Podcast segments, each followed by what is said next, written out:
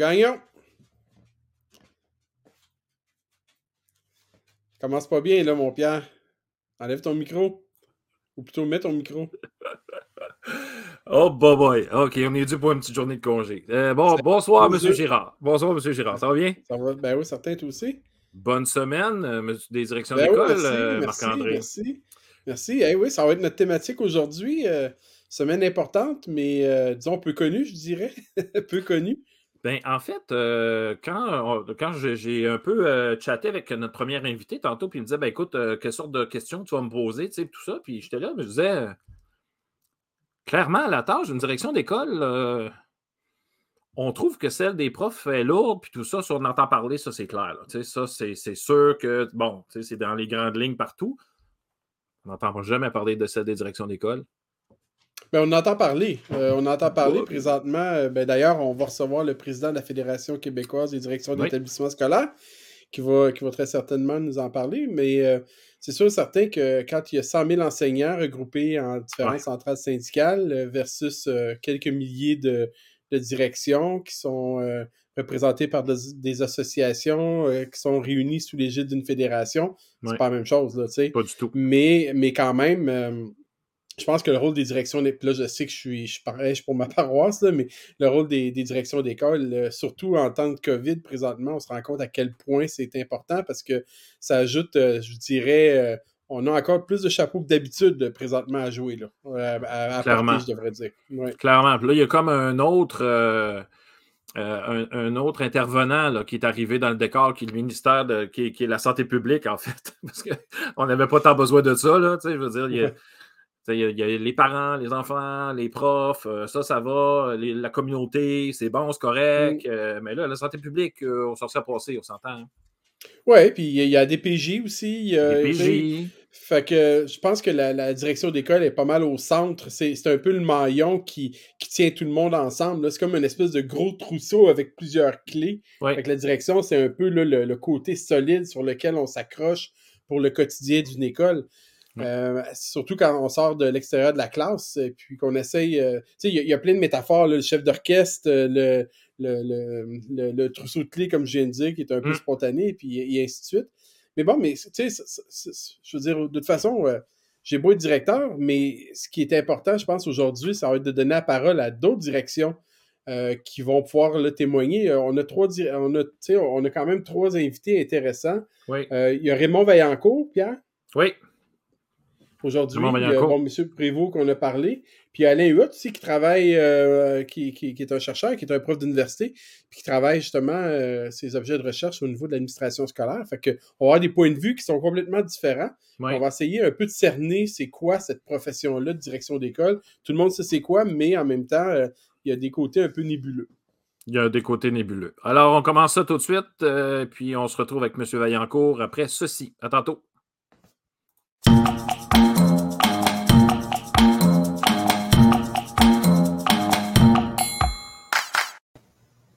Monsieur Vaillancourt, bien le bonsoir. Bonsoir à vous aussi. Ça va bien? Très bien, merci. J'espère même pour vous.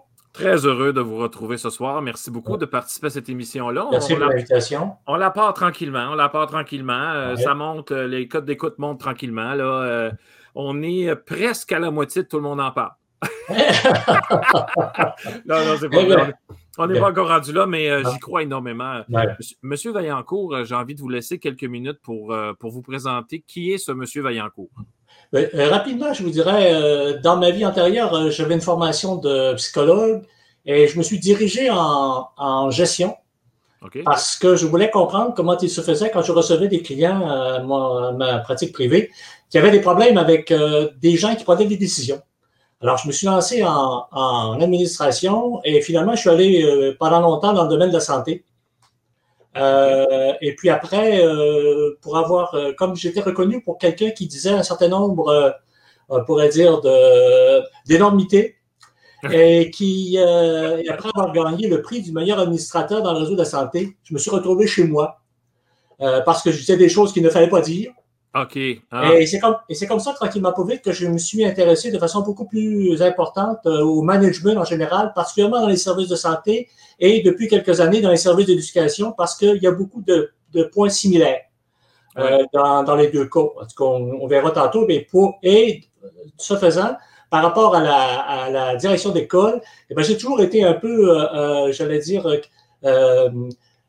surpris euh, du rôle que l'on donne au directeur d'école euh, par rapport à ce que pourrait être un véritable manager et, tout ce que ça peut provoquer comme, je pense, pression additionnelle sur mhm. ce type de profession. Bien, justement, euh, parlons de la tâche en, en, général. Comme je disais un peu tantôt à Marc-André, bon, avec l'arrivée de la pandémie, on s'entend qu'on a, on a ajouté une couche de plus sur les directions d'école, clairement. Ben, une couche de plus sur tout, le monde, on s'entend là-dessus. Mais dans la gestion d'une école, c'est vraiment quelque chose avec euh, tout ce qu'il fallait faire, laver les mains, les masques et compagnie. Mais enlevons la pandémie. Difficile de dire, difficile de dire ça. enlevons la pandémie. Là. C'est quoi les défis euh, auxquels les directions d'école font face? Ouais. Euh, je vous dirais que mon intérêt pour, pour moi, c'est davantage les, personnes qui occupent les postes de direction d'école. Plutôt que c'est quoi le défi de la direction? Le, ah. défi, effectivement, d'un directeur d'école, comme j'en nommerai trois principaux. Euh, il y en a deux qui sont communs à l'ensemble des personnes qui dirigent d'autres personnes, euh, de, management, par exemple. Le, le, premier, c'est de faire le deuil de sa profession antérieure. Ça, ce n'est pas facile. Vous avez été quelqu'un, par exemple, en milieu scolaire, vous avez été enseignant, et puis du jour au lendemain, ou en tout cas à un moment donné parce que ça vous intéresse, vous devenez directeur. Alors, je compare ça, mettons, à, un comptable qui aime beaucoup les chiffres, c'est la profession qu'il a choisie. Quelqu'un l'observe, trouve qu'il fait très bien la job. Euh, il dit, j'aimerais ça que tu diriges mon département de comptabilité. Son premier réflexe, c'est de dire, jusqu'à maintenant, je pouvais examiner un certain nombre de chiffres mais si je deviens directeur, on va pouvoir examiner beaucoup de chiffres. Mm-hmm. ce, qui, a de la misère à saisir au point de départ, c'est que jusqu'à ce moment-là, il s'occupait de chiffres, il s'occupait de comptabilité, alors que maintenant, il va falloir qu'il s'occupe des comptables. Deux personnes. Oui, deux personnes. Mm-hmm. C'est ce saut-là que moi j'appelle un saut managérial et qui, dans le milieu scolaire, est relativement plus difficile à faire parce que la majorité ou la totalité, pour être directeur d'école, il faut probablement avoir été déjà enseignant et que dans ce contexte-là, sortir de, pour employer, faire un jeu de mots avec votre émission, il faut que, il faut que le directeur d'école sorte de la classe. Oui. Qui arrête d'enseigner. et c'est difficile parce que ça, c'est le premier défi. Deuxième défi, c'est comme son premier réflexe, c'était de dire, moi, je suis allé dans l'éducation pour aider des enfants, pour aider euh, des élèves, pour les faire progresser. Euh, il faut qu'il falloir qu'il retrouve ce qui était sa vocation première aider, si c'est ça qui était sa vocation première, donc transférer l'aide qu'il y avait à l'égard des jeunes, vers ceux qui s'occupent des jeunes. Vous voyez, c'est ça, c'est le deuxième défi. Facile à dire, mais c'est pas facile à faire. Clairement. Puis le troisième défi, lui, est particulier au monde de l'éducation. C'est qu'il y a un défi de perception, c'est-à-dire ce que les gens attendent du directeur d'école est, est, euh, est énorme. C'est-à-dire, dépendant à qui vous vous adressez. Les parents ont l'impression que le directeur d'école contrôle l'école. Les professeurs ne dépendent pas nécessairement du directeur d'école, ils ne sont pas engagés par lui, donc euh, ils attendent quelque chose, mais pas trop. Pas nécessairement le boss, on s'entend. Exactement.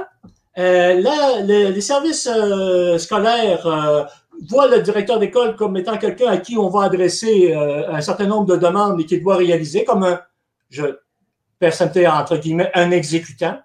Le mhm. ministère de l'Éducation le voit comme un rouage dans la machine. Et, les élèves le voient comme euh, quelqu'un qui est un personnage, qui se promène dans l'école, on ne sait pas trop, euh, des fois, bon, c'est le directeur, ça a l'air très important. Donc, il y a une, une foule de perceptions qui sont parfois contradictoires avec lesquelles le directeur d'école a à composer. Et ça, ce n'est pas simple.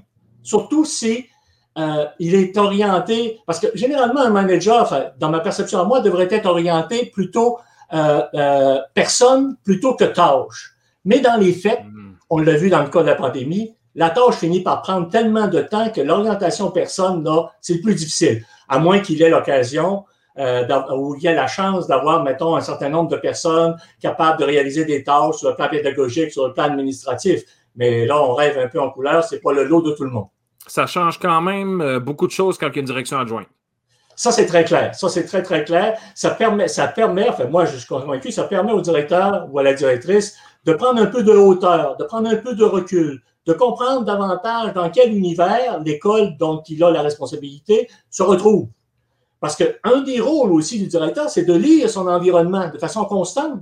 Hein? Qu'est-ce qui se passe autour? Qu'est-ce qui se passe dans mon quartier? Qu'est-ce qui se passe avec mes parents? Qu'est-ce qui se passe avec, mes, avec les élèves? Qu'est-ce qui se passe avec mes profs? Pourquoi les gens choisissent de venir ici? Pourquoi? Bon, vous voyez, c'est tout ça. Et de pouvoir créer un, un état d'esprit qui fait que les gens aimeraient euh, euh, travailler dans cette école. Mm-hmm. Vous voyez, c'est.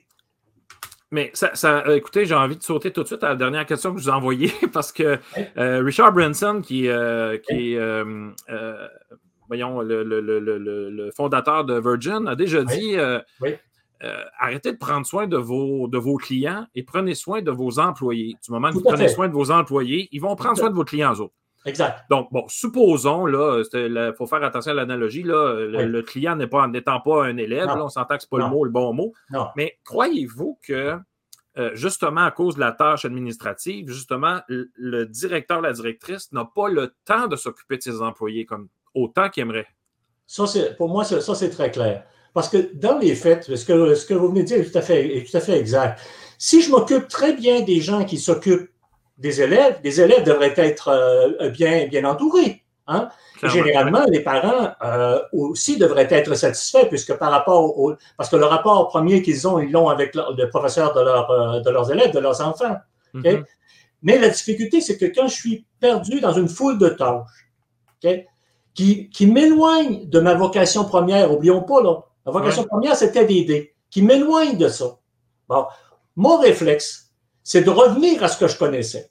Donc, à me mêler de choses qui vont ajouter à ma tâche. Je me mets à me mêler, là, je vais dire une énormité parce que je sais qu'il y en a qui pensent autre chose. Je vais me mêler de pédagogie.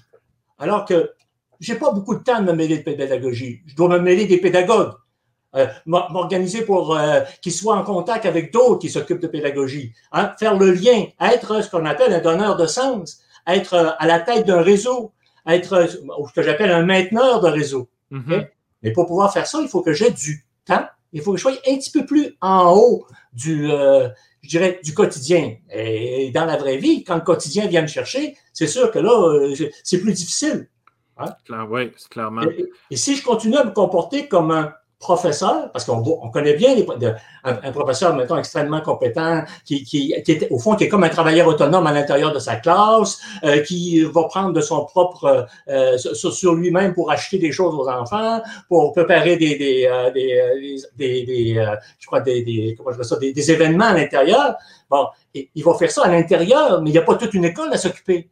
Si moi, comme directeur d'école, j'essaie de faire la même chose, j'ai plus de temps, c'est clair que j'ai plus de temps. Et en plus de ça, ben, on a une, nouvelle perception, vous en parliez tantôt d'entrée de jeu, la santé publique qui vient se mêler là-dedans et qui fait en sorte que nous, que, comme directeur d'école, il va falloir aussi euh, donner suite à ça. Euh, et là, on est loin de l'éducation. Oui. J'ai quasiment envie de bifurquer, là, puis de même pas vous poser l'autre question. Il y en a une qui m'est venue en tête. Euh, Écoutez, c'est vraiment incroyable ce que vous me dites là. Puis euh, j'imagine quand dans le cours euh, qui, mène euh, à la direction d'école, donc c'est un DSS, je pense, là, ils apprennent certaines choses dans ces cours-là de management. Maintenant, la question, quelles sont, d'après vous, mettons, les trois ou les deux, nommez-les, vous en direz comme vous voudrez, qualités nécessaires pour être un bon directeur d'école ou une bonne directrice d'école? Je vous dirais, c'est les qualités nécessaires pour être un bon manager. Bon, il y en a deux qui malheureusement sont jamais testées en entrevue. Vous voyez? Ce que j'appelle la première, c'est le courage.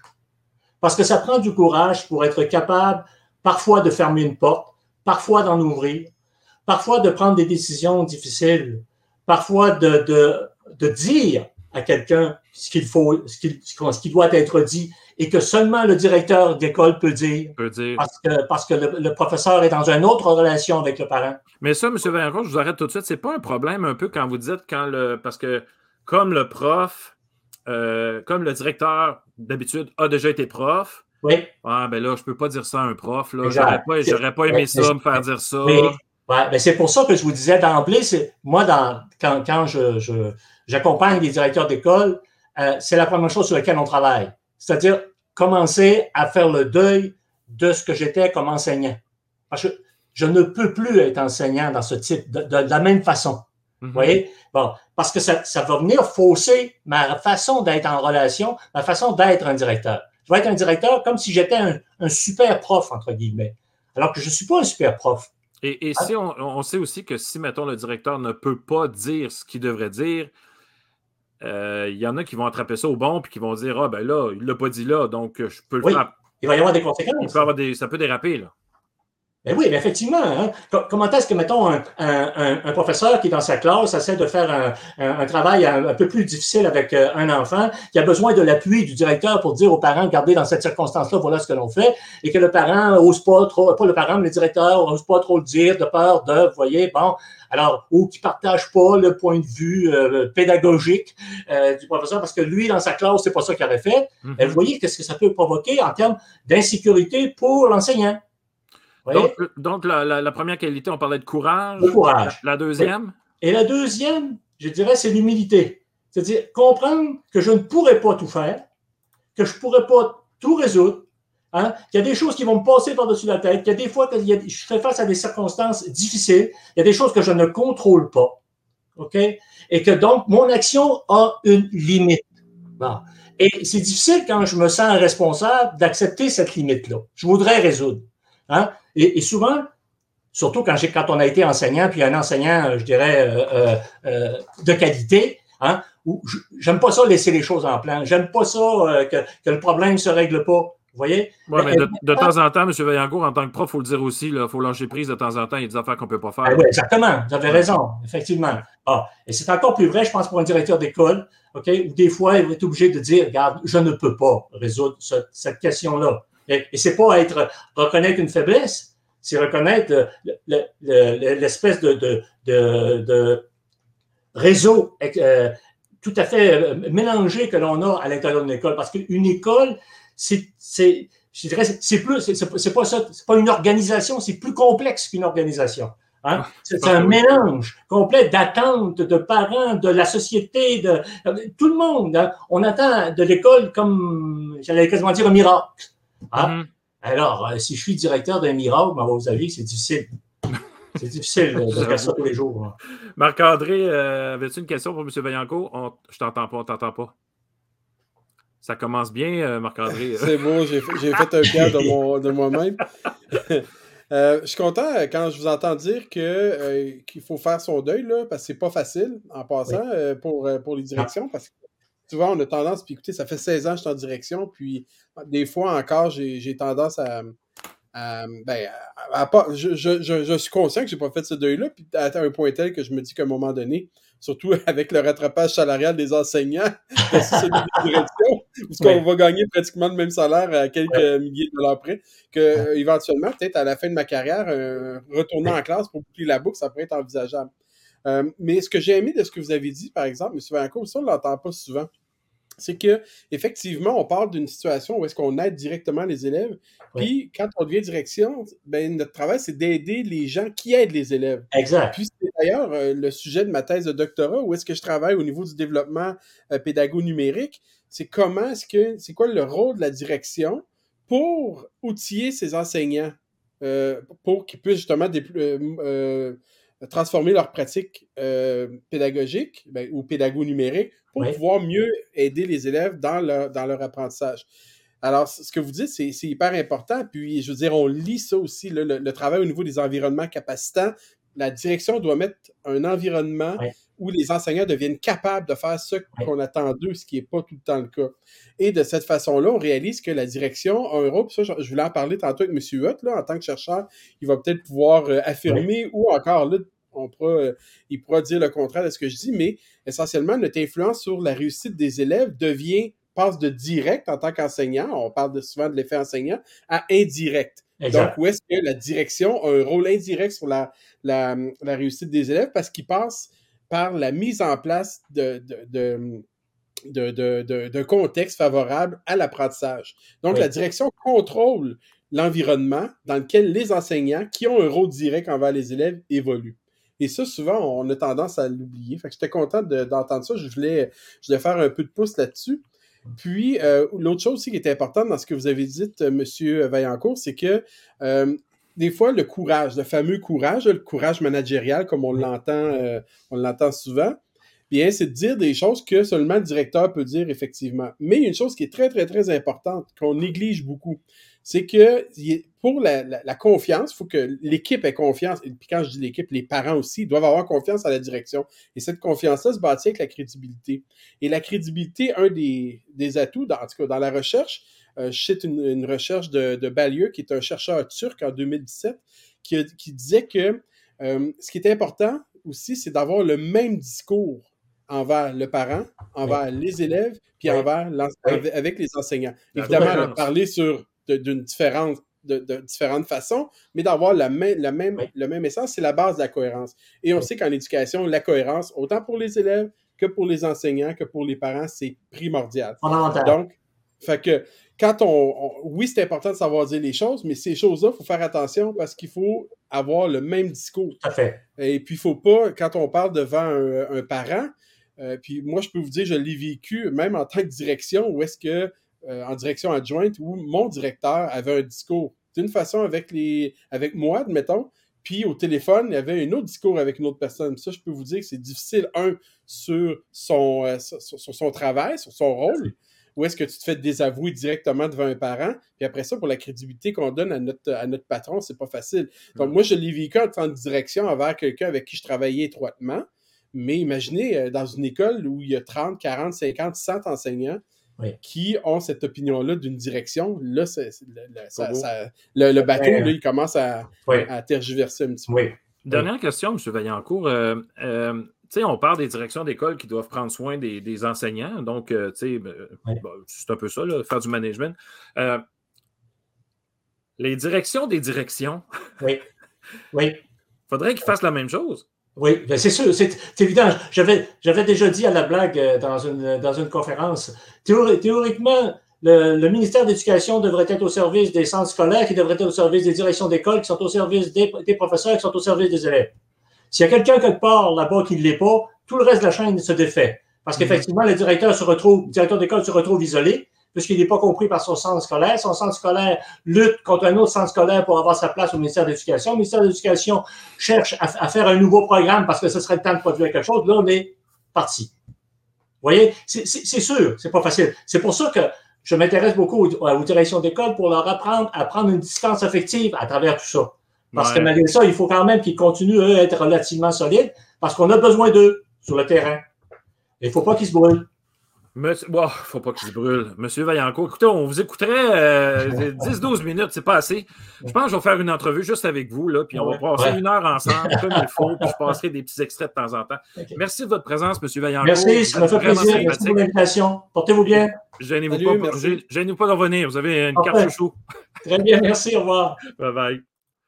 Oh là là là là, euh, je veux dire, ça commence bien l'émission. Euh, on défonce déjà, on est déjà en retard, ça n'a juste pas d'allure. là. Moi, j'abandonne. C'est fini, cette émission-là. on va abandonner après nos, invités. On a, encore des invités de calibre. Tellement. Et puis, on y va avec euh, M. Prévost et tout de suite après ceci.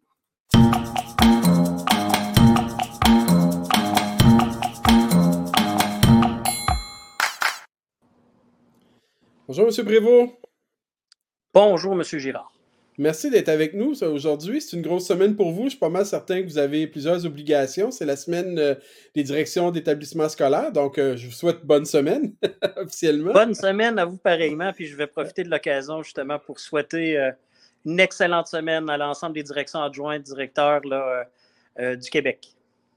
Merci. Le message va être passé. Monsieur Prévost, tout le monde vous connaît, on vous entend, euh, c'est difficile de vous éviter dans les médias. Vous êtes un des interlocuteurs dès qu'il y a quelque chose en éducation, vous faites partie euh, de ceux qui sont, euh, qui sont interviewés pour avoir le. Souvent, on entend les, centrales syndicales, puis le, son du, de la direction, ben, c'est vous qui en êtes le porte-parole. Mais on ne sait pas nécessairement qui vous êtes à part ce que vous faites à la fédération. Donc, vous, votre parcours, ça ressemble à quoi?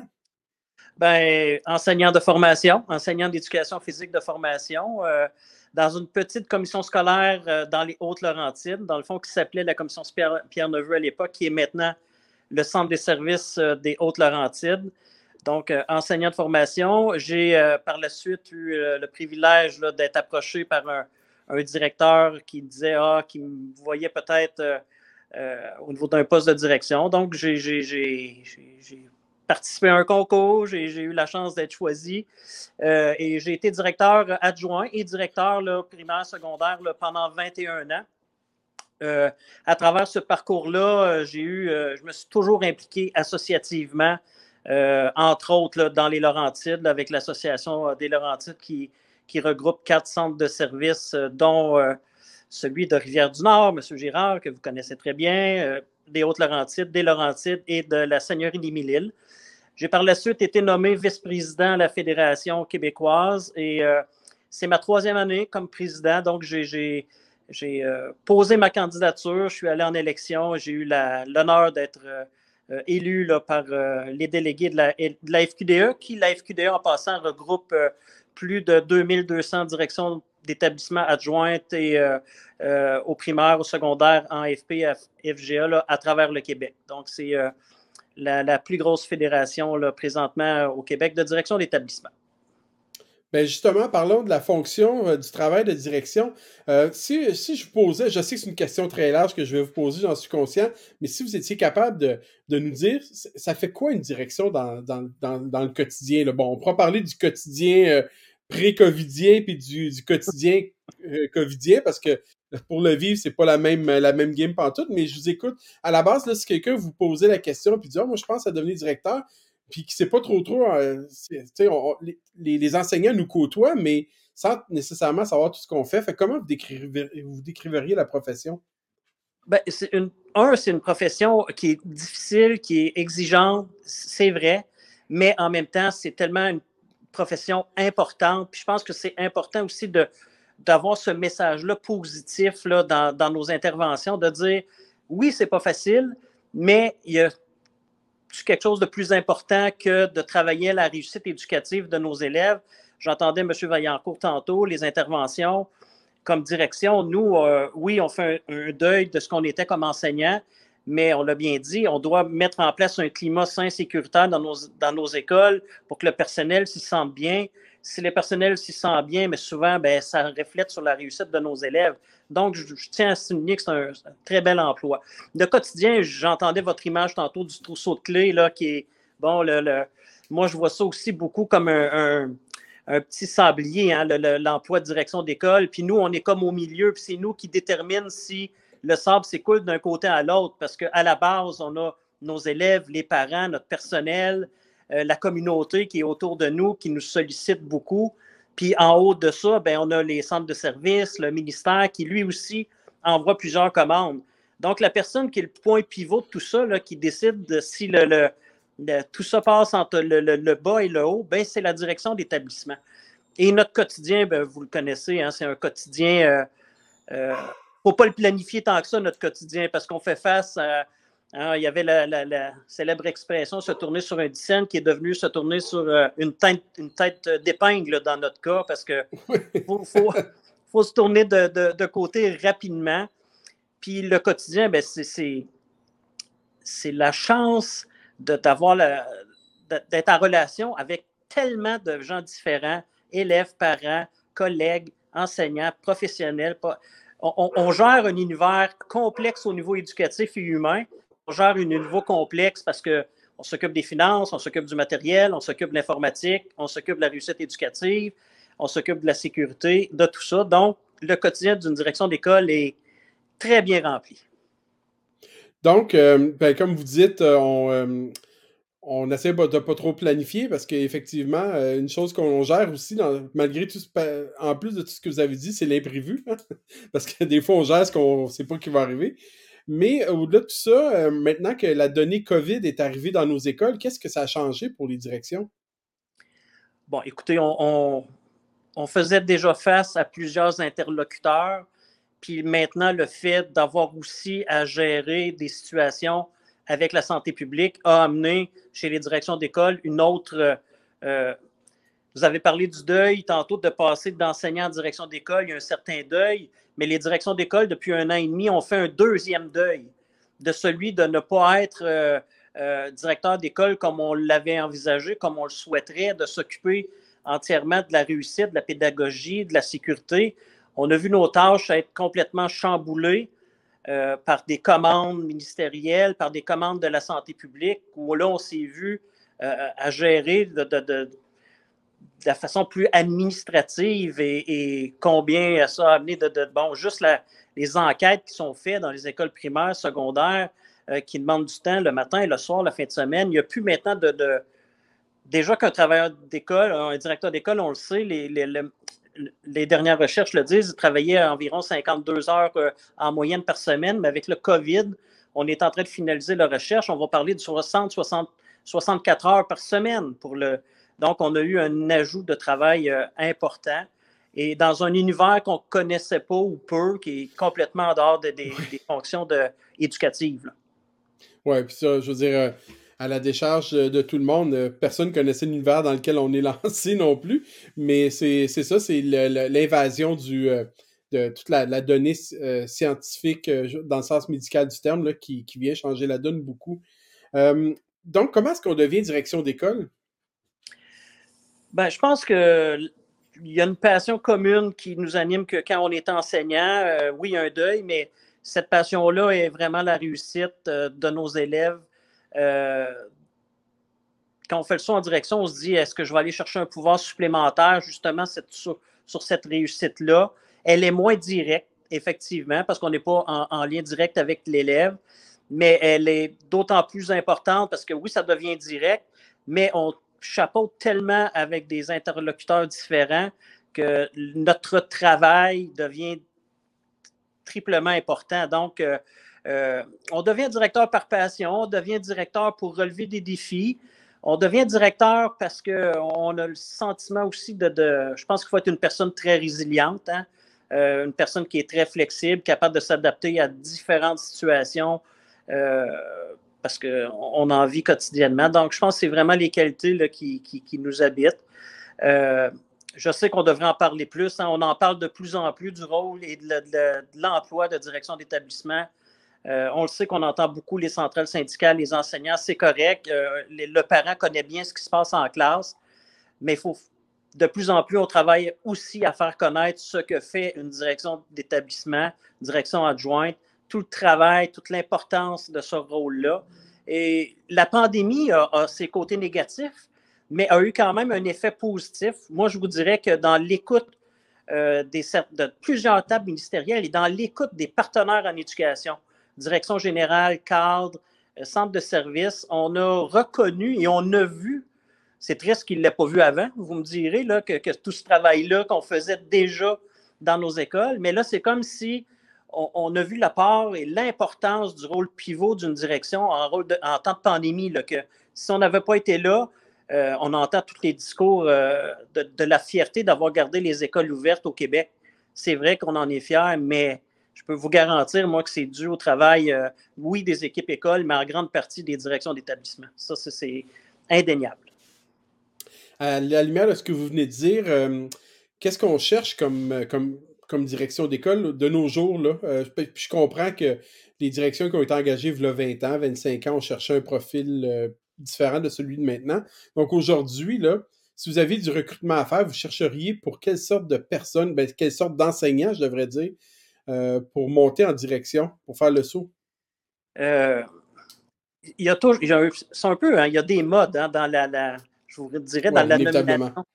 il y a eu des temps où on, on cherchait des personnes qui étaient plus euh, au niveau habiles en communication, qui, avaient, qui, un leadership organisationnel. Après ça, on a passé une mode de, de, trouver des directions d'école plus centrées sur la pédagogie, euh, qui avaient une meilleure connaissance, euh, euh, même si on a déjà tous une, très bonne connaissance au niveau pédagogique, mais on est allé à ce niveau-là beaucoup. Là, présentement, je vous dirais, avec l'avenue incontournable de, qui est arrivée par le numérique, par les nouvelles approches pédagogiques, par l'essor de l'informatique, qui n'est pas encore bien installé, mais qui prend quand même de l'ampleur. Moi, je pense qu'il faut quand même une personne qui soit je vous dirais, équilibré. J'utilise souvent le terme d'équilibre, mais euh, si on va dans un créneau trop précis, moi, je trouve ça un peu toujours dangereux. Moi, j'irais vers des personnes qui ont un certain équilibre, autant sur plusieurs connaissances, autant en communication qu'en pédagogie, qu'en informatique, euh, puis que ces personnes-là, je pense, ça va être les mieux placés à gérer dans une situation, dans une école, parce que ça vient un peu de, de tous les côtés, de ne pas avoir un créneau très précis. Puis je pense que la force d'une équipe aussi de direction d'école dans un centre de service, c'est aussi d'avoir des personnalités différentes, mm-hmm. d'avoir des gens qui ont des approches différentes pour ne pas aller dans un créneau précis de dire Ah, voici le type de, de direction, nos tests sont orientés vers là, puis on se retrouve autour de la table avec sensiblement les mêmes euh, points de vue. Moi, je crois beaucoup à la diversité des points de vue, puis à la confrontation justement de ces points de vue-là qui font avancer euh, nos équipes, mais qui font aussi avancer notre réflexion. Fait que j'irai vers un équilibre. Tantôt, on a parlé euh, de la FQDE, vous nous avez expliqué 2200 directions rassemblées en différentes associations régionales essentiellement. Dernière question, je vous poserai avant de. Si mon collègue a, une question, mais euh, est-ce que vous voulez nous parler des dossiers sur lesquels la FQDE travaille présentement? Ben, je vous dirais le dossier prioritaire présentement sont les conditions d'emploi euh, des directions d'établissement. On sait que bon, la FAE a signé euh, un recoupement d'enseignants, a vraiment signé de façon officielle. Mais on a eu la chance de commencer les discussions en parallèle, ce qui n'avait jamais été fait par le ministère. Habituellement, on attendait vraiment que tout soit ficelé pour les autres cadres d'emploi avant de discuter avec les directions d'école, les cadres, ce qui n'est pas le cas présentement. Mais je vous dirais que c'est vraiment le dossier majeur là, de, tout ce qui touche, je ne veux pas entrer dans les détails trop techniques, mais oui, il y a le salarial, mais il y a aussi nos classes d'emploi qu'on veut reviser. Parce que comment on, classifie une direction d'école, comment on, la, place dans la hiérarchie, bien, ce, classement-là date de 21 ans. Donc, euh, nos emplois ont, tellement évolué depuis 21 ans, on ne peut plus se fier seulement au nombre d'élèves pour classer euh, le salaire d'une direction d'école. Il y a beaucoup d'autres impondérables, mais il y a aussi beaucoup de dossiers, là, je vous dirais, formation obligatoire des enseignants, la valorisation de la profession, euh, la souplesse dans l'utilisation de nos budgets euh, et la pénurie de personnel. Je vous dirais que c'est beaucoup des dossiers qu'on traite présentement. La pénurie de personnel, une question comme ça, je m'excuse Pierre. Euh, est-ce qu'elle affecte également la, fonction de direction? Oui, oui, tout à fait. Euh, il y a encore, au moment où on se parle, des endroits au Québec qui n'ont pas de direction adjointe de nommer dans certaines écoles. Euh, donc, c'est souvent des retraités qui viennent donner un petit coup de main là, pour. Et, la non-attractivité, parce que le bassin est là hein, pour être direction d'école. Tu sais, quand on parle du terme pénurie, il faut faire attention. Parce que le bassin pour les directions d'école, c'est les enseignants du Québec. Et les enseignants euh, sont là en nombre très, très. Il y en a beaucoup d'enseignants au Québec. Donc, le bassin de recrutement est là, mais l'attraction n'est pas là. Nos banques de relève sont pratiquement vides là, euh, dans plusieurs centres de services au Québec. Euh, et, c'est à nous maintenant de travailler fort, justement, à avoir un discours positif et à modifier nos conditions d'emploi pour une meilleure attraction. Super. Pierre? Ben, c'est drôle, j'allais poser la question. Euh, on parle du décrochage des profs. J'imagine qu'il y en a aussi de, votre côté. Oh, oui, oui, effectivement. Euh, euh, on, nous considère toujours comme des bons soldats, hein, les directions d'école, toujours là, toujours au combat, toujours prêts. on est très, très, je vous dirais, on, veut toujours être là, puis on, est rarement, euh, je vous dirais, dans, des, confrontations avec les gens. Mais non, on voit avec la pandémie, on ne se cachera pas hein, que tout le travail, on l'a dit, que ça, a tellement amplifié qu'on a malheureusement présentement des, collègues qui, qui, tombent au, combat. C'est malheureux. Des, collègues qui, qui, se sont retrouvés un peu trop loin du pourquoi ils voulaient devenir direction. Oui, ben, la dernière année et demie a, complètement. Ça n'a pas aidé. comme je disais, c'est un deuxième deuil qu'on a à vivre. Clairement. Le premier deuil de celui, mais là, on a le deuil de faire beaucoup d'autres choses que celui qu'on devrait faire comme direction d'école. Ouais, puis je peux vous dire aussi, puis vous le savez certainement, M. Prévost, il y a des enseignants qui ont complété leur DESS, qui sont prêts à faire le saut, puis qui attendent juste que la COVID ou tout ce qui vient avec, là, que ça passe avant de commencer, parce qu'on s'entend aussi que c'est un, méchant panier de crabes pour commencer. Hein? mais en même temps, ça donne une bonne, une bonne formation. c'est ça. Mais, euh, C'est ça. Puis quand on commence comme direction d'école, euh, là, vous parlez de gens qui ont déjà terminé leur DESS, tant mieux. Mais quand on arrive aussi en fonction, puis on a le DESS à faire en plus avec la, la, vie familiale, la vie personnelle, c'est pas toujours évident. Non, clairement. Monsieur Prévost, merci beaucoup de votre présence ce soir. C'est vraiment euh, très gentil de nous expliquer en gros. Là, vraiment, ça a été euh, c'était une, entrevue exceptionnelle. Merci beaucoup de votre présence. Je sais que vous êtes demandé sur tous les micros là, de ce monde. Merci d'avoir pris le nôtre ce soir. Ben, écoutez, c'est très, très apprécié comme, euh, comme demande. Ça m'a fait plaisir d'être là. Merci, M. Prévost. Bonne chance dans votre, dans votre émission. Merci. Merci beaucoup. Quelle émission? Oui, effectivement. Et on en est seulement à la moitié. on est à la moitié et on continue. On va continuer tout de suite si on veut essayer de reprendre des, petites minutes et là. on, se retrouve après avec euh, M. Huot. Brouille Boutier met au service de la communauté scolaire et de la petite enfance sa passion de la pédagogie et son expertise technique pour vous présenter des outils qui contribuent au développement global des enfants. La nouvelle plateforme bbpédago.ca propose du contenu exclusif développé par des spécialistes des domaines disciplinaires sous forme de vidéos. Vous y trouverez une foule de capsules gratuites sur des sujets pédagogiques pertinents et du contenu premium pour vos besoins en formation continue bbpédago.ca, c'est la plateforme vidéo incontournable du monde de l'éducation. Visitez-nous sur bbpédago.ca.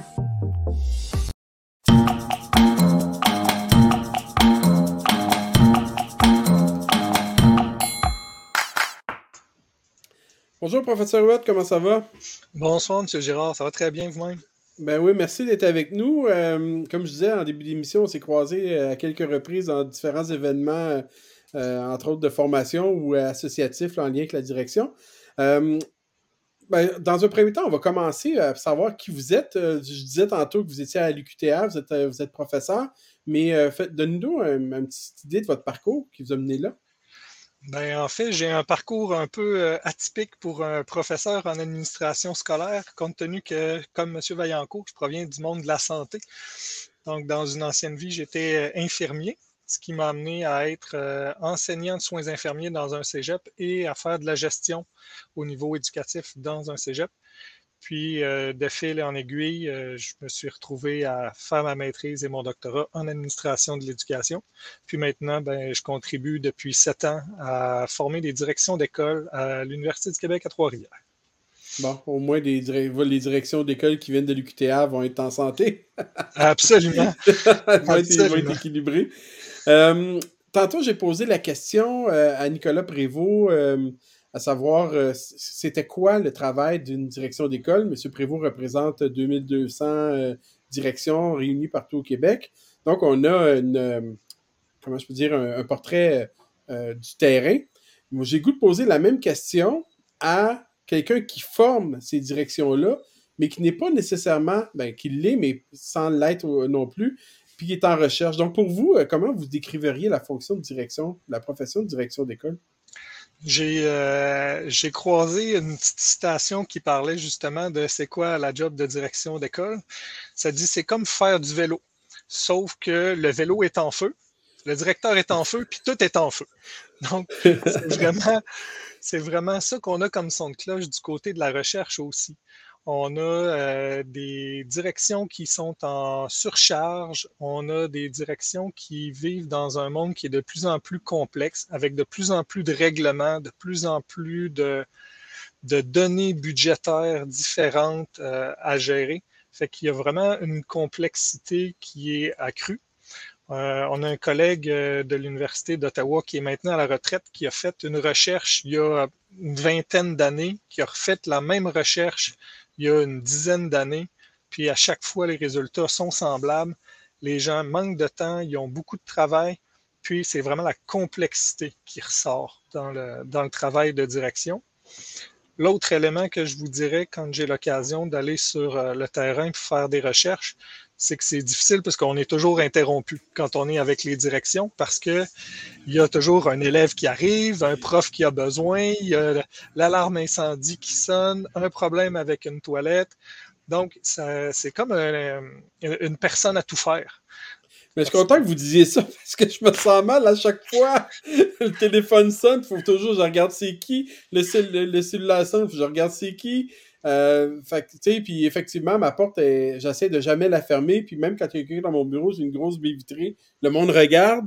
Puis des fois, ça rentre. Puis, tu sais, les urgences, euh, ce qui est urgent pour un ne l'est pas nécessairement pour mm-hmm. l'autre. Hein. Mais merci, ça me fait du bien de vous entendre dire ça. Je m'excuse, j'ai interrompu, mais. Non, il n'y a pas de problème. Ça, vient de me faire du bien. ça me permet de mettre en évidence que vous avez parlé du téléphone qui sonne, de quelqu'un qui frappe. Il y a euh, tous les moyens de communication avec l'ensemble des membres du personnel pour essayer de rester présent à tout le monde qui fait en sorte que c'est plus de travail aussi parce que, comme vous l'avez dit, les directions d'école ont l'habitude de traîner leur téléphone cellulaire. Puis il y en a plusieurs où le, message texte est un moyen supplémentaire. Euh, l'arrivée de Teams avec sa messagerie instantanée fait en sorte que et les enseignants et les restes du membre du personnel et même à la limite les parents ont de plus en plus de moyens différents pour entrer en contact avec la direction. Puis souvent, ils aiment ça avoir les réponses assez rapidement. Assez rapidement, effectivement. Euh, puis, tu sais, je veux dire, on dit souvent dans le milieu, c'est comme une règle non écrite, mais qu'on se donne 48 on peut se donner jusqu'à 48 heures avant de répondre. Mais euh, quand quelqu'un nous écrit le soir puis que le lendemain matin, il n'y a pas eu de réponse, on s'attend à avoir une réponse bien souvent. Alors que des fois, à 8 h, 9 h, on est, on est sur le début du, de, la direction du sommeil et puis on n'est pas nécessairement en mesure de répondre. Mais vous avez tout à fait raison d'identifier ça. Dites-moi, M.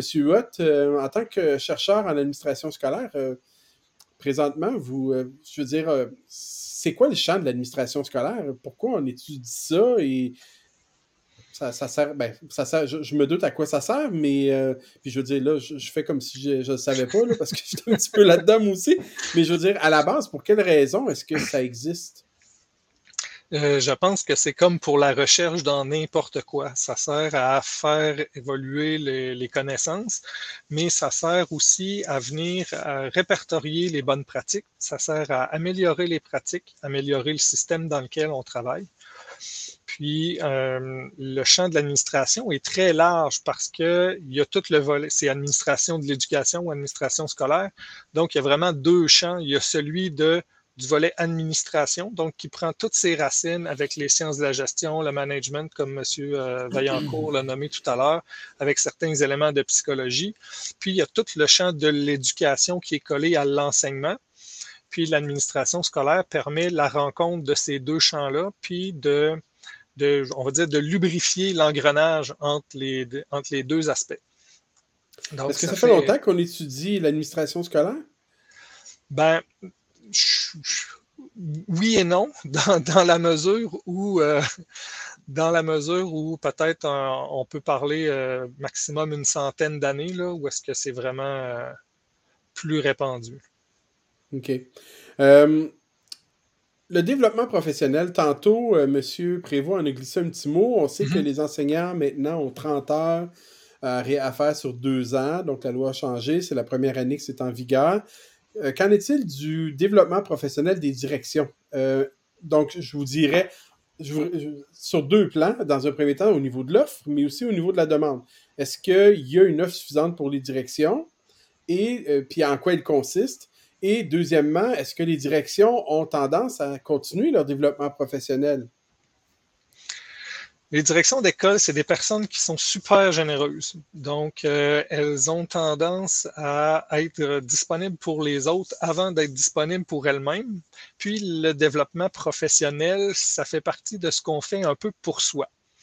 On en fait un peu pour euh, être meilleur, pour mieux accompagner nos équipes, mais on se rend compte que c'est pas ce qui occupe le plus de place dans le travail de la direction au niveau du développement professionnel.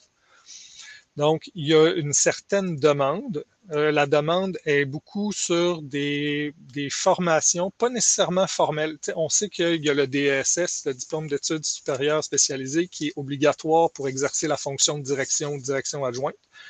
Mais une fois que ces 30 crédits universitaires-là sont faits, je pense que les directions d'école, pour la plupart, sont plus intéressées par des formations à court terme, assez rapides, des trucs qui peuvent être faits de manière euh, assez autonomes en mode asynchrone pour être capable de les placer dans les petits trous qui restent dans leur horaire.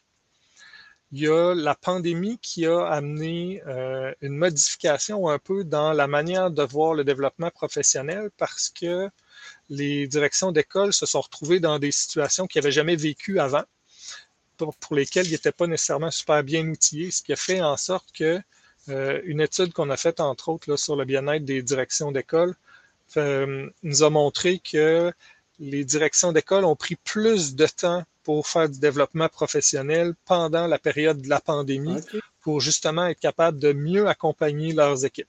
Donc, il y en a qui sont allés chercher de la formation sur euh, la mobilisation des équipes, euh, sur euh, la valorisation de, des enseignants. Sur, la technopédagogie, le, le, numérique, forcément. Oui, beaucoup, beaucoup sur ça. Puis, ce qui est difficile dans le rôle de direction d'école, mm-hmm. particulièrement celles qui sont passées par le poste de conseillère pédagogique entre enseignants puis direction, c'est de bien séparer le rôle de direction de celui de conseiller pédagogique, qui était vraiment d'accompagner d'un point de vue pédagogique les enseignants dans leur manière d'enseigner avec le, numérique ou avec la technopédagogie, alors que le rôle de la direction est davantage de s'assurer que l'équipe d'enseignants a ce que ça prend comme matériel, comme ressource pour être capable de faire, de libérer un peu de temps pour l'appropriation de ce nouveau matériel-là. Donc, tout ce qui touche l'implantation du numérique dans l'école. Vous avez euh, répondu un peu à la prochaine question que je voulais vous poser, à savoir, euh, euh, est-ce que le rôle de la direction est davantage axé sur la gestion de la pédagogie ou la gestion du, comment je peux dire, de l'administratif? Donc, gérer les ressources humaines, financières, matérielles, ou gérer la pédagogie, ou la réponse est peut-être moitié-moitié. Euh, vous, vous situez où par rapport à tout ça? Je me situe complètement à côté. C'est une question que j'aime beaucoup, mais les gens, euh, quand je donne la réponse au DSS, parce qu'on me pose la question euh, à l'occasion, n'aiment pas nécessairement ma réponse parce que je vois pas le pédagogique puis l'administratif comme étant deux pôles d'un même continuum c'est comme plus deux cercles qui sont comme un diagramme de veine, donc qui sont imbriqués les uns, un dans l'autre. Et puis, quand on gère le budget, ben, c'est toujours l'aspect pédagogique qui est en arrière quand on fait des choix budgétaires. Quand on fait de l'embauche de ressources humaines, c'est pour des raisons pédagogiques, pour favoriser la réussite éducative de nos élèves. Donc, pour moi, même si la direction a à travailler sur des tâches qui semblent administratives, routinières, euh, je veux dire de l'ordre de la paperasse, il y a toujours une raison pédagogique en arrière de, ces tâches-là. Donc, c'est pour ça que j'aime pas ça les placer sur un. Non, mais je trouve ça intéressant que vous disiez ça parce que j'ai posé une question pour laquelle dans un sens, parce qu'on s'entend que ce n'est pas une question à laquelle il y a une réponse, mais j'avais lu une recherche d'un de vos anciens collègues, Pierre Lapointe, à l'Université euh, de Montréal, avec, euh, je pense, c'est Jacques Chambault, euh, mhm. qui avait écrit que les directions se plaignent souvent de manquer de temps pour gérer la pédagogie au, au profit de la gestion de l'administration, alors qu'en réalité, selon les recherches de Lapointe et Archambault, ça dit que c'est pratiquement nez à nez les deux. pratiquement, si ma mémoire est bonne, 45% pédagogie, 40, à peu près un, petit peu en bas de 50 de l'administration. J'avais déjà une idée, mais j'avais pas. Euh, merci d'avoir, euh, euh, je vous dirais, bonifié ma, ma, ma, conception de tout ça. Je, pense qu'il y a, je pense qu'il y a beaucoup une question de vision là-dedans, de comment on présente ça, puis comment on le vit aussi. Si la direction d'école partage cette vision-là avec son équipe, sur le fait que quand elle travaille sur le budget, ben, c'est pour s'assurer d'avoir les sous qui sont placés aux bons endroits pour la réussite du plus grand nombre. Je pense que ça devient plus, ça devient plus facile puis plus agréable pour tout le monde de le voir de cette manière-là, parce que ce qu'on vise, c'est tout le monde, c'est la réussite des élèves. C'est clair, c'est clair. Euh, dans vos recherches, j'ai fait une petite, euh, une petite, euh, j'ai fait une recherche sur vos recherches essentiellement. Puis il est question de lean management. Puis honnêtement, j'ai déjà entendu le terme, j'ai absolument aucune idée de quoi il s'agit. Donc c'est quoi du lean management? Le lean management, c'est un outil, c'est une philosophie qui vient à la base de, du génie industriel. Donc c'est ce qui a servi quand on entend plus parler de la méthode Toyota. Ah oui, Donc, oui, Donc, la méthode Toyota qui n'a pas toujours bonne presse, tant dans le réseau de la santé que, que dans d'autres milieux, parce que euh, c'est beaucoup associé aux manufacturiers. Puis les gens, mm-hmm. quand on donne la formation, ils disent Oui, mais nous, on ne fabrique pas des portes de char. Donc, euh, par contre, ça demeure un outil qui est super pertinent puis super efficace, même dans le milieu de l'éducation. Il y a euh, différents centres de services là, dans la région de Montréal qui utilisent beaucoup les outils qui sont euh, associés à ça Donc, on va parler plus d'amélioration continue. Au même titre, tantôt, on disait que client, c'est pas le bon terme quand on est dans le milieu de l'éducation. lean management, ça passe moins bien non plus. Mais quand on parle des notions d'amélioration continue, euh, il y a la commission, le, excusez, le centre de services scolaires de la région de Sherbrooke qui sont super avancés à, à utiliser ces outils-là puis qui ont d'excellents résultats. Résultats. Ce que ça va permettre de faire, c'est de diminuer le poids du volet administratif notamment, puis qui va permettre d'avoir plus de temps pour les aspects collés sur le pédagogique, mais qui peuvent aussi avoir des impacts. On en a fait euh, euh, une expérimentation euh, dans un centre de services scolaires de la région de Québec pour le placement, le classement des élèves en situation de handicap, parce qu'on s'était rendu compte que ça coûtait quelque chose comme presque 60 000 dollars placer un élève juste les rencontres des gens qui font le, le, placement. Mm-hmm. Mm-hmm. Si on calcule le salaire horaire de chacun, le temps de rédiger les rapports, les discussions qui ont lieu. Donc, euh, si on est capable de faciliter ce processus-là, ben, on libère des sommes, puis surtout, on libère du temps à l'ensemble des professionnels qui interviennent dans le dossier pour être capable d'être euh, plus près des élèves encore pour leur réussite. Pour terminer, avant de laisser la parole à Pierre, vous, vous présidez l'ADERAE. Oui. Euh, de quoi il s'agit? C'est une association, le nom, le nom au long, c'est l'Association pour le développement de l'enseignement et de la recherche en administration de l'éducation. Donc, c'est une association qui regroupe, là, pour l'instant, on est autour de 100, 120 membres. Dans ces membres-là, il y a des étudiants, euh, des étudiants universitaires, des profs d'université, il y a des directions d'école, euh, nos collègues des, des associations professionnelles, la FQDE, la QPDE, puis l'AMDES euh, font partie de notre association aussi. Puis l'objectif de l'association, c'est vraiment de favoriser le rayonnement de l'administration de l'éducation, tant dans les milieux scientifiques, universitaires que professionnels, puis de promouvoir les échanges entre les membres. Très bien. Pierre, as-tu quelque chose à ajouter? Ouvre ton micro, mon Pierre. Deux à un pour toi. C'est boulette. Euh, Monsieur Huot, euh, euh, est-ce que vous avez un bon sens de l'humour? Absolument. Oui, parce que en pré, lorsque vous êtes arrivé tantôt, juste avant qu'on arrive en onde, vous aviez, vous aviez un, un écran vert derrière. Oui. Et là, vous, m'avez dit, eh ben c'est parce qu'on est en chantier et tout ça. J'ai, là, je, regarde le mur en arrière, j'ai dit, vous êtes vraiment bon. En 5-10 minutes, vous avez réussi à faire un mur de briques. Oui, ben absolument. C'est parce que j'ai été inspiré par euh, les gens qui construisent notre réseau éducatif, qui sont les directions d'école, dont c'est la ferme. Oh! une euh, brique pour chaque, une brique pour chaque. Une brique pour chacun. Puis on espère que la COVID, ce ne sera pas un mur qu'eux vont frapper. Oh, oh my God! T'as trouvé chaussure à ton Mais pied, là, de biche! J'ai pas de clavier, moi, s'il vous plaît. Mais là, on peut pas acheter une brique là, comme on faisait pour le Centre Bell, non? Il me semble qu'on peut acheter des briques à terre, là. Oui, c'est possible. Ça pourrait financer vos recherches. ça pourrait financer nos recherches, mais on est chanceux parce qu'on a beaucoup d'ouverture de la part des associations professionnelles pour pouvoir faire des recherches, pour pouvoir diffuser les offres de recherche qu'on a. Donc, euh, ça, c'est particulièrement apprécié. Puis, quand on fait de la recherche avec les enseignants, il y a toujours une libération ou presque là, pour remplacer les enseignants. Quand on fait la recherche avec les directions, c'est une brique de plus qu'ils mettent dans, sur leur mm. table, puis qu'ils ils font vraiment ça en plus. Là, il n'y a pas de. Ils n'ont pas plus de salaire, puis ils n'ont pas moins de dossiers à traiter parce qu'ils participent à une recherche avec Est-ce que vous pensez que à cause de ça, c'est plus difficile de faire de la recherche avec la direction?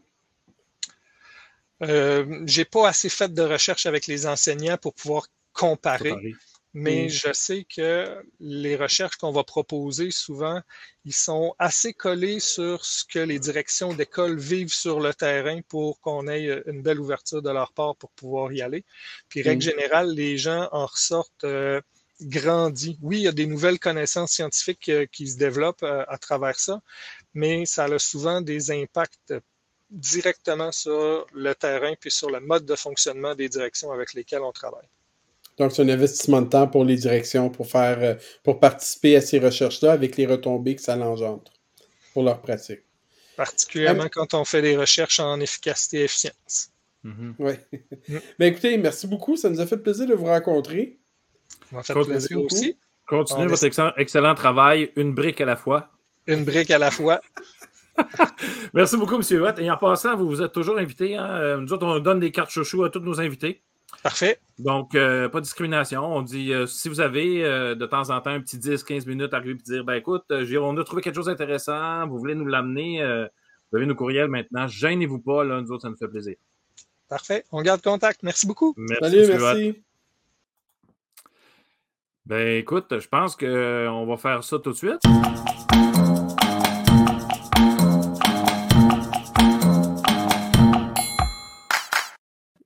Bon, j'ai mis inspiration, là. J'avais envie de mettre humour. Je savais plus trop quoi mettre qu'avec ben, toi. C'est plus inspiration que humour, clairement, Pierre. Là. Ce soir, clairement, il va être l'inspiration. Inspiration. Mon pilote d'hélicoptère préféré.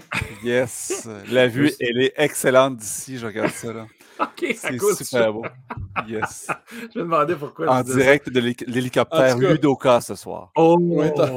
tantôt, avant, avant d'entrer en onde, tu étais avec nous, on parlait, puis tout à coup, tu t'es levé, tu as pris tes écouteurs, tu les as lâchés là, puis tu moi, Pierre puis moi, on s'est regardé, on a dit, oh boy, qu'est-ce qui se passe? Je gérais les lunchs, je gère les enfants, et je suis avec vous maintenant. T'es euh, comme une mini-direction d'école à la maison. Ah, mais moi, j'en fais la direction d'école cette année. Monsieur, je suis aide à la direction. J'expérimente ça. On m'a demandé ça cette année. Et chapeau à ceux qui font ça à temps plein. Là. Et la semaine des directions, là, c'est pleinement mérité. Il faut dire merci à nos directions pour le travail énorme qu'elles font ces temps-ci. Et, là, tu fais. Chapeau. Ouais. Et, tu as souhaité une bonne semaine à, ton, à ta direction? Je ne l'ai même pas fait. On n'a même pas eu le temps de se parler. Tu sais, c'est quoi, ben, marc On, vous a. Des problèmes tout le temps. Non, pas d'excuses. Demain, là, je vais avoir un tweet qui dit J'ai souhaité bonne, bonne semaine à, de, ma direction et vous. Avec des selfies. Comme ça, selfie COVID. Selfie. Ouais, c'est ça. Exactement. Mais en fait, de ce qu'on a, de ce qu'on a pu conclure là, de, de, des trois invités qu'on a eus, clairement, il manque de temps. Euh, il n'y a pas assez de temps dans une journée. Il manque Ou on n'est pas efficace. Ben, ça, c'est une affaire qu'on aurait pu parler avec M. Huot, parler d'efficacité et d'efficience. Euh, ben, honnêtement, c'est ce qu'on voulait faire, mais on l'a ben, M. Huot, il, est encore là. J'ai une question vite, vite. M. Huot, ah! est-ce que vous connaissez... Ah, ah, je suis vite de même, moi. oui, c'est parfait. Non, mais euh, connaissez-vous la, la, fameuse matrice d'Eisenhower? Absolument. Et, et vous, vous travaillez avec ça? Non, oui. Vous en, en proposez-vous les, les, les, les, grandes lignes ou... Euh? Mm-hmm. OK, c'est tout. Non, non. C'était une question. C'était une question fermée. Je peux développer si vous voulez, mais je ne veux pas prendre tout le temps, Sylvain. 30 secondes.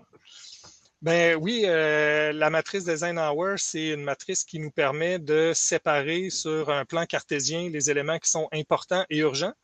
Euh, M. Girard, tantôt, a dit euh, l'urgence n'est pas nécessairement la même pour tout le monde.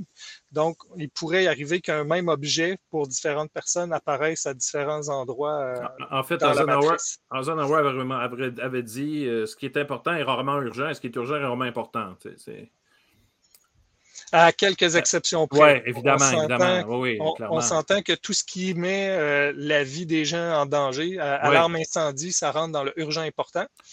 Mais une direction d'école devrait mettre environ 80% de son énergie dans les choses qui sont importantes mais pas urgentes. Puis il devrait rester pour en bas de 5% dans ce qui est non urgent, non important.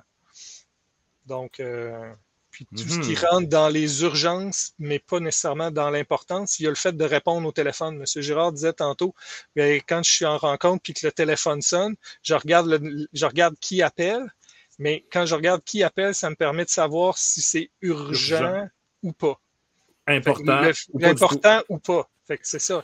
Ou c'est une bonne façon de mettre un terme à une, discussion qui finit plus de finir, puis qui on a fait le tour, mais que des fois. Hmm. Il y a même des directions qui demandent euh, au personnel de secrétariat de les appeler au bout de 5 ou 10 minutes pour que ça fasse une occasion de libérer l'espace. Oh là là, quand même. et, je pense aussi qu'on donne, tout dépendant du courriel, évidemment, il faut faire attention, là, mais on donne aussi beaucoup d'importance à la réponse rapide des courriels. Oui, mais on crée, on, une quelque chose. C'est ça, on reçoit quelque chose de notre boss et on se sent obligé, ou d'un parent, puis on se sent obligé de répondre tout de suite. Je fais comme, je veux dire, la personne n'est pas cœur ouvert. Calmons-nous le pompon. Ça peut mm. attendre à la fin de la journée ou demain matin. Euh, Je pense qu'on met un peu trop d'importance ben, sur la, rapidité du courriel.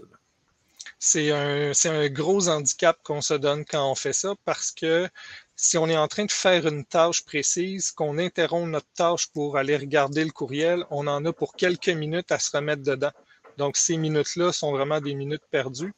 Les meilleures pratiques disent qu'on devrait répondre au courriel comme deux fois par jour, à la limite, comme juste avant ou juste après le dîner, puis en fin de journée. Et enlever toute notification de tout autre appareil quelconque afin de se focusser là-dessus puis euh, passer le courriel. Échec pour en ce qui me concerne, échec lamentable. Oh, oh, oh, c'est ça. Donc voilà, voyez-vous, notification. Hey, monsieur Watt, merci beaucoup encore. ça me fait plaisir. Bonne fin de soirée. Merci, bye.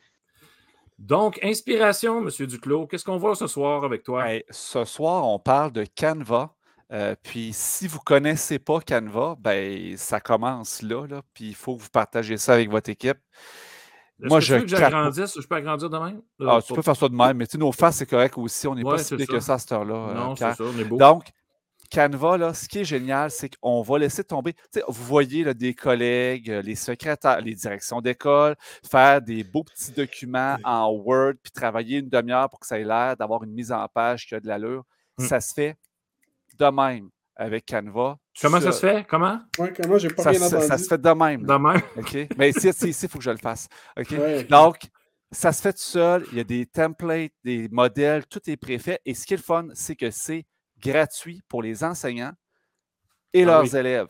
Il faut que on s'entend qu'on triche un peu. Moi, la secrétaire de mon école fait partie de mes élèves. Fait que pour la secrétaire de mon école, c'est gratuit aussi. Donc, on triche un petit peu de même. Là. Donc, on se fait un, un, compte enseignant en utilisant notre adresse du centre de service scolaire.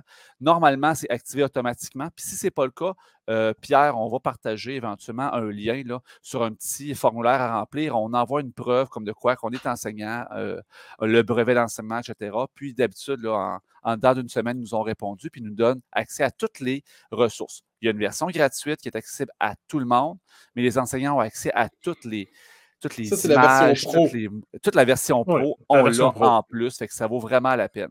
Puis si vous êtes direction d'école, ben, vous avez normalement un brevet d'enseignement, on le demande pareil. Donc, mmh, tout ça pour dire que Canva, c'est facile. Je te montre Pierre et je te montre Marc-André aussi, bien entendu, comment est-ce qu'on crée? Donc, moi, supposons que je, me dis que Pierre a bien travaillé, mais qu'on aurait besoin sur canva.com de créer une publicité Twitter pour sortie de classe. Fait qu'on va aller créer en créer en haut à droite. C'est pas mal mon outil. Hein? hein?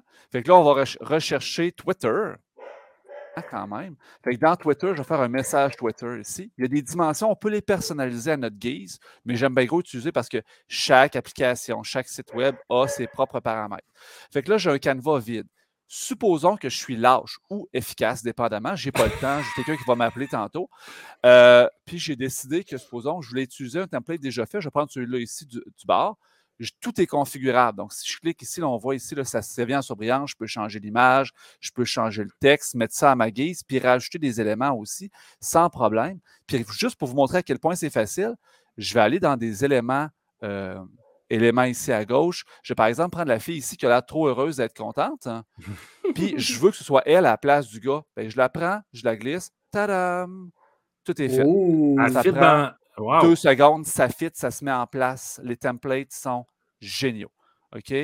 Deux minutes. Vraiment. là, supposons que moi, j'aime ça. Moi, je suis psychorigide, puis j'aime ça faire les choses à mon goût. Fait que je veux faire quelque chose de sortie de classe. Là, j'ai fait une petite recherche tantôt. J'ai trouvé quelque chose par rapport à l'éducation. J'ai trouvé un pot de crayon avec un tableau, un classique. Je prends ça, je mets ça en arrière-plan. Là, je vous montre deux, trois fonctions juste pour voir comment c'est facile. Je clique, je fais définir comme arrière-plan. Tadam, il est bien placé. Mmh Ensuite, ça me tente d'écrire sortie de classe. Je vais dans mes outils texte. Hein. Il y a toutes des belles petites mises en page, toutes préfaites. Hein. on n'est pas toutes là, des. Euh, on, peut, on peut même euh, importer des polices. On peut importer des polices, monsieur. On va être lâche un peu. Là. Fait que si je prends ça, l'atelier du chocolat, je trouve que ce qui est en haut, c'est pas intéressant, delete. Ce qui est en bas, pas intéressant, delete. L'atelier du chocolat, j'aime la, la, police, puis mmh j'écris sortie de classe trouve que c'est pas beau sur deux lignes, j'étire. Hein. je trouve que c'est trop petit, j'agrandis. je le déplace. Je trouve que c'est un petit peu comme trop. Fait que moi, ce que je vais faire, c'est que je vais le changer de couleur. Couleur. Puis je prends une des couleurs qui est disponible dans mes images pour que ce Mmh soit cute. Fait que, par exemple, si je vais prendre la, couleur du pot de crayon, OK? Je me vais. Je trouve que ah, parce que directement, les images sont liées avec ce qu'il y a dans l'image. Oh là là. Les images sont, déjà là, sont reconnues. Oh my euh, je décide que moi, j'aimerais ça qu'il y ait un petit arrière-plan sur mon sortie de classe pour qu'il ressorte. Je vais prendre un petit rectangle ici. C'est dans éléments. J'ai les petites formes rectangulaires. Je vais le prendre, je vais le mettre. Bon, là, il va le mettre d'une couleur genre blanche. Je la place ici, je l'agrandis. Ah, je trouve que c'est un petit peu trop agressif. Je vais faire de la transparence. Comme ça ici en arrière. Mais il semble que c'est cute de même. Là, je pourrais rajouter du texte. Je ne veux pas étirer la sauce non plus.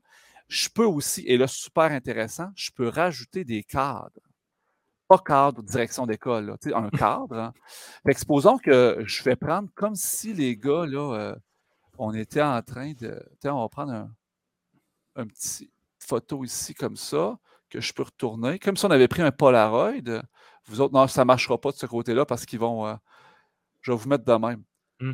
Et là, je vais aller chercher des photos. Mais tu sais, des photos de qui? Ben, supposons de deux animateurs de sortie de classe. Fait que je vais aller dans mes téléversés, importer des médias. Dans tes photos favorites? Dans mes photos favorites, ce que je garde sur mon desktop en tout temps, euh, sur mon bureau, j'ai un dossier. Ah, puis j'ai Marc-André, et Pierre. Ah, j'ai la matrice d'Eisenhower. Ça pourrait me servir à un moment donné. On est rapide, hein? On est rapide. Donc, ce que je vais prendre, c'est que je vais prendre les photos ici qui ont été importées. Je prends Pierre, puis je le glisse dans le Pas là, c'est un, petit peu, un petit peu intense. Mais dans le cadre ici, il y a Pierre, Marc-André ici. Tiens, si c'est-tu pas beau, ça, c'est juste automatiquement, je peux le faire rond, je peux avoir des photos. Tout, tout se fait. Je, je suis déjà rond. Marc-André. Marc-André. Franchement. donc, tout ça pour dire, regardez, j'ai d'autres petits éléments ici que j'avais apportés. Donc, euh, oh, je ne suis, pas sur le bon écran. donc, j'avais Canva ici pour montrer que c'est le fun de travailler avec Canva. Canva, ça, ça, permet de faire quoi? Ça permet de faire des images, ça permet de faire des PDF. Donc, si vous voulez faire des infolettes, etc., les PDF, c'est super efficace. Quand j'ai terminé ici, tout ce que j'ai à faire, c'est télécharger. Donc, je télécharge, je peux télécharger en PNG, c'est une image. J'ai des PDF standards. Je peux aussi le télécharger en MP4. Donc, ça me fait comme une espèce de petit mini vidéo. Pour voir de quoi ça a l'air, là, euh, là je ne le vois pas dans mes options, là, parce que ce n'était pas voulu pour ça. Mais ça va faire une petite vidéo, puis qui va amener tous les éléments un après l'autre. Tant qu'il genre un PowerPoint, c'est ça? Un espèce de petit PowerPoint où est-ce que tous les éléments, dans l'ordre où je les ai mis dans mon image, mmh vont se rajouter. C'est comme une mini-animation. Fait que, par exemple, on avait les. Euh, il y a les Reels sur Instagram, puis on avait les, euh, ce qui est disparu de Twitter, en tout cas, bref, ce qui n'était pas très long, ben ça, ça, fait, un petit peu plus animé, c'est le fun. Et la bonne nouvelle aussi, c'est que si je recule, moi, sur Canva, c'est que maintenant, Canva, depuis, ça fait une semaine et demie, deux semaines, intègre le montage vidéo. Fait que tout ça, on peut ajouter à ça tout ce qui est montage vidéo. Fait que pour les élèves en classe, puis oh même, pour les parents, les directions, etc., des mini-montages simples à une ligne de, de montage. On peut mettre bout à bout, insérer. Puis tous les outils que j'ai présentés, puis il y en a d'autres, les cadres, etc. On peut mettre image dans image. C'est exceptionnel. Wow, le vidéo, c'est nouveau, là. Wow. C'est nouveau, ça fait une semaine et demie. Et savez-vous quoi? Juste de même, j'ai une capsule en préparation qui va paraître d'ici la fin de la semaine de vidéo sur la page Facebook et la chaîne YouTube de Une app par jour. Une app par jour. Cette fonction-là. Et euh, ben, ben euh, la vidéo, euh, tu peux faire du montage, là? Je peux faire. Regarde, regarde, Pierre. Ça a l'air de t'intéresser. je vais aller dans la vidéo. Supposons que moi, je suis en train de faire une vidéo. On, va être dans l'air du temps. Je vais créer un Twitter, un TikTok. Fait que je me un TikTok. Ouais, fait que ça. me fait la vidéo en format TikTok, donc mm-hmm. sur, sur, le, plan vertical. J'ai plein de modèles qui sont préfaits que je, peux insérer ma vidéo je peux insérer des vidéos. Regarde, supposons que j'ai des vidéos de mon école. On a fait, euh, on a filmé à l'atelier. Je prends mon vidéo, je l'insère là. Voilà, j'ai mon atelier, par exemple, à mon école. On a le plus grand atelier du centre de service scolaire. On est full équipe. On s'en est mm-hmm. servi pour les portes ouvertes. C'est pas assez. Euh, j'ai parlé des cadres tantôt. Donc, cadre. Oh, c'est pas ça. Élément. Cadre. Faire ça en, en direct, c'est pas super, mais regarde, j'ai ça ici, je mets un cadre, puis je pourrais mettre une autre vidéo à l'intérieur de mon cadre. C'est ben fou. Oh, C'est complètement fou. Regarde, j'ai un timer aussi que j'utilise pour mes présentations. Je le prends, je le mets là. Bon, on s'entend que c'est pas fait pour ça. Là. Non, non, mais quand je fais mon play, là, les deux roulent en même temps. C'est vraiment super beau. Je mets un après l'autre plusieurs éléments. Je peux scinder tout ce qu'on a besoin là, pour du montage de base. Hey, c'est du... As-tu une durée maximale, euh, Sylvain? Je ne suis pas arrivé à durée maximale. J'avais 25 minutes ce matin quand je l'ai testé, puis ça a arrêté. Fait que je pense que pour des projets scolaires, on en a en masse. Et je vous rappelle que Canva, c'est gratuit pour les enseignants et leurs élèves. Jusqu'à une trentaine d'élèves, un groupe d'élèves. Euh, puis en plus, Canva est collaboratif. On peut travailler à plus qu'un sur une présentation. Mm-hmm. Et là, je ne l'ai pas testé encore, mais j'ai l'impression qu'on peut travailler à plus qu'un sur un montage vidéo. Oh là là. C'est de la bombe. C'est quelque chose, hein, sans joke. Là, ça, ça, va clencher iMovie peut-être euh, pour un petit bout. Là. Oui, puis je ne suis pas en train de rien, de rien vendre. C'est gratuit pour les enseignants. Mais c'est sûr qu'on juste... dit que les élèves vont vouloir continuer à l'utiliser une fois adultes. Mais quand même, ils auront appris, puis on a un outil gratuit dans les classes. Mais, justement, euh, j'ai un commentaire de Steve Smith euh, qui dit que ça a été difficile pour lui d'activer son compte pro. Il dit qu'on dirait une enquête de crédit. il a fini par abandonner. As-tu un truc pour lui? Ben, en fait, il faut voir qu'est-ce qu'on leur envoie. Puis moi, ce que je vous dirais, euh, contactez-les via leur page Facebook. Euh, le Messenger, la page Facebook sont vraiment plus proactifs. Euh, puis c'est le brevet d'enseignement, la meilleure preuve pour nous au Québec. Le problème, c'est que pendant la pandémie, l'outil est devenu vraiment super populaire. Tout le monde s'est garoché dessus. Puis à un moment donné, il ne mm-hmm. fournissait plus à la demande. Moi, j'étais dans les premiers. Là, en une semaine et demie, je l'avais. Mais là, ils ont repris le dessus. Là, fait que faites-le. Euh, ça vaut vraiment la peine. Bon, alors Steve, donne-nous des nouvelles, à savoir si ça a fonctionné ton affaire. Yes, ça vaut la peine. Sylvain, c'est toujours un plaisir de te rencontrer. Euh, euh, c'est quand la prochaine fois que tu viens? Là? je pense que je reviens quelque chose comme dans 3-4 semaines. Puis je pense que je vais vous parler de WooClap. Hein. Mm-hmm. WooClap, qui est une espèce de Mentimeter sur les stéroïdes. Donc, je vous parle de ça. Parfait. Puis garde, Steve te dit qu'il va recommencer. Yes, bonne nouvelle, Steve. Excellent. Merci beaucoup, Sylvain. Merci les gars. À la Merci Sylvain. À plus. Aïe, aïe, aïe, toute une émission encore. Il ne faut juste pas oublier que euh, pour, voir les, pour revoir les émissions, en fait, c'est ludoka.ca sortie de classe et nous sommes maintenant sur Spotify et Balado d'Apple euh, sous Pierre qui roule. Alors, euh, allez nous réécouter, nous réentendre. La, sortie de classe dans, dans, le trafic, ça fait super, je trouve. Ça passe le temps. Ça passe le temps. Merci beaucoup, Marc-André. Merci, Pierre. On se retrouve la semaine prochaine avec encore. J'ai déjà deux chroniques de rentrée la semaine prochaine. Et euh, le sujet s'en vient. Alors, vous allez voir ça sur les principaux réseaux sociaux. Merci. Bonne soirée. Merci. Bye.